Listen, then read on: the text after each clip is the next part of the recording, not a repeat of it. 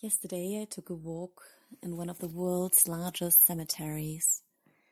It's a yearly habit to take a walk at night on a graveyard. Every year, I walk around looking at the graves and pondering about death.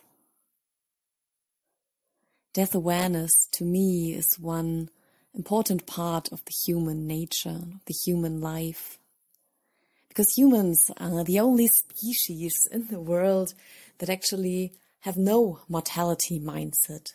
The only ones who are afraid of dying, who prevent dying, and who do not want to imagine what comes after death. Whenever I walk past the graves, looking at the names, I try to imagine what kind of people were lying there how did they live? Were they aware that they will die and that they will land in this cold ground? And that someone hundred of years later will walk past by them and think about them? Did this death awareness lead to happier lives, to more fulfilled lives? Were they grateful for the lives they had knowing that it all will end, that it all will fade away?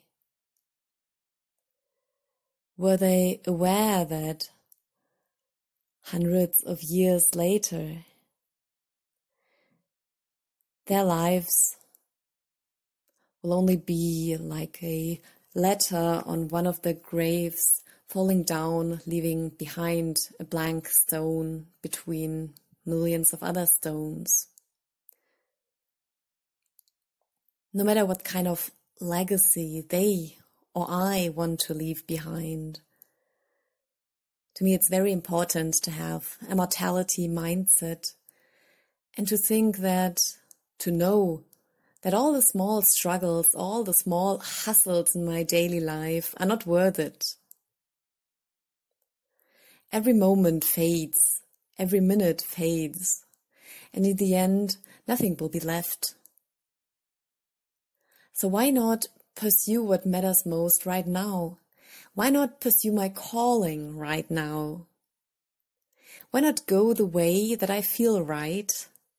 Ignoring all the small stuff that I left behind. Yesterday, while walking through this cemetery, I felt happy and sad at the same time. I felt grateful for the life I had for everything that lies before me, and for everything that already has passed. For this moment too shall pass.